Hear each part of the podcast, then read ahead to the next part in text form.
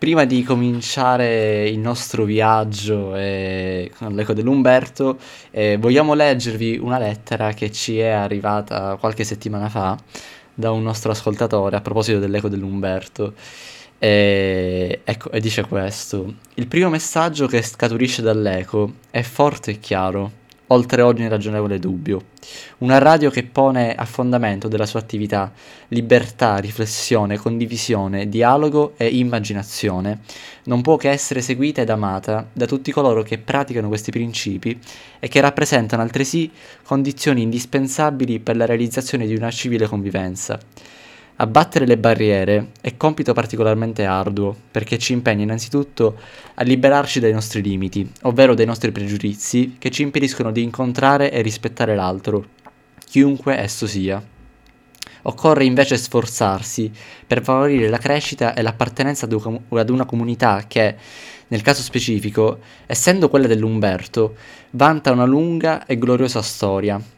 non solo sotto il profilo didattico e di cui voi oggi siete gli ultimi autorevoli testimoni in ordine di tempo. Credo che riproporre a distanza di anni l'Eco dell'Umberto, già giornalino negli anni sessanta per la nuova radio, sia davvero un atto d'amore, perché pur con l'uso di moderne tecnologie e di sofisticati strumenti avete voluto marcare quel concreto senso di continuità e quindi di identità che solo saldi e convinti legami con il passato rendono il presente ancor più seducente. Ho fatto e continuo a fare un irriducibile tifo per il liceo, dove ho trascorso senza, senza ombra di dubbio gli anni più belli della mia adolescenza, risultati decisivi per la mia formazione, così come per tante altre ragazze e tanti ragazzi, ritenendo di essere tuttora sinceramente grato per tutto quel patrimonio di conoscenze, ma soprattutto per quell'educazione a pensare che l'Umberto mi ha saputo trasmettere. Sono sicuro che la radio saprà accogliere e diffondere questa ricchezza, quale principale nutrimento per il conseguimento dei più diversi obiettivi. In bocca al lupo a te, Rolando, e ai tuoi collaboratori, e nell'attesa di ascoltare la prima dell'Eco, ritengo che già un ammirevole risultato lo abbiate ottenuto,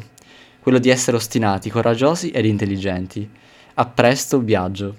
Questa è una lettera che abbiamo, una lettera che abbiamo ricevuto da Biagio Corselli, eh, che è un, un nostro fedele ascoltatore e devo dirlo anche amico, eh, anche ex umbertino, diplomatosi nel sessantotto.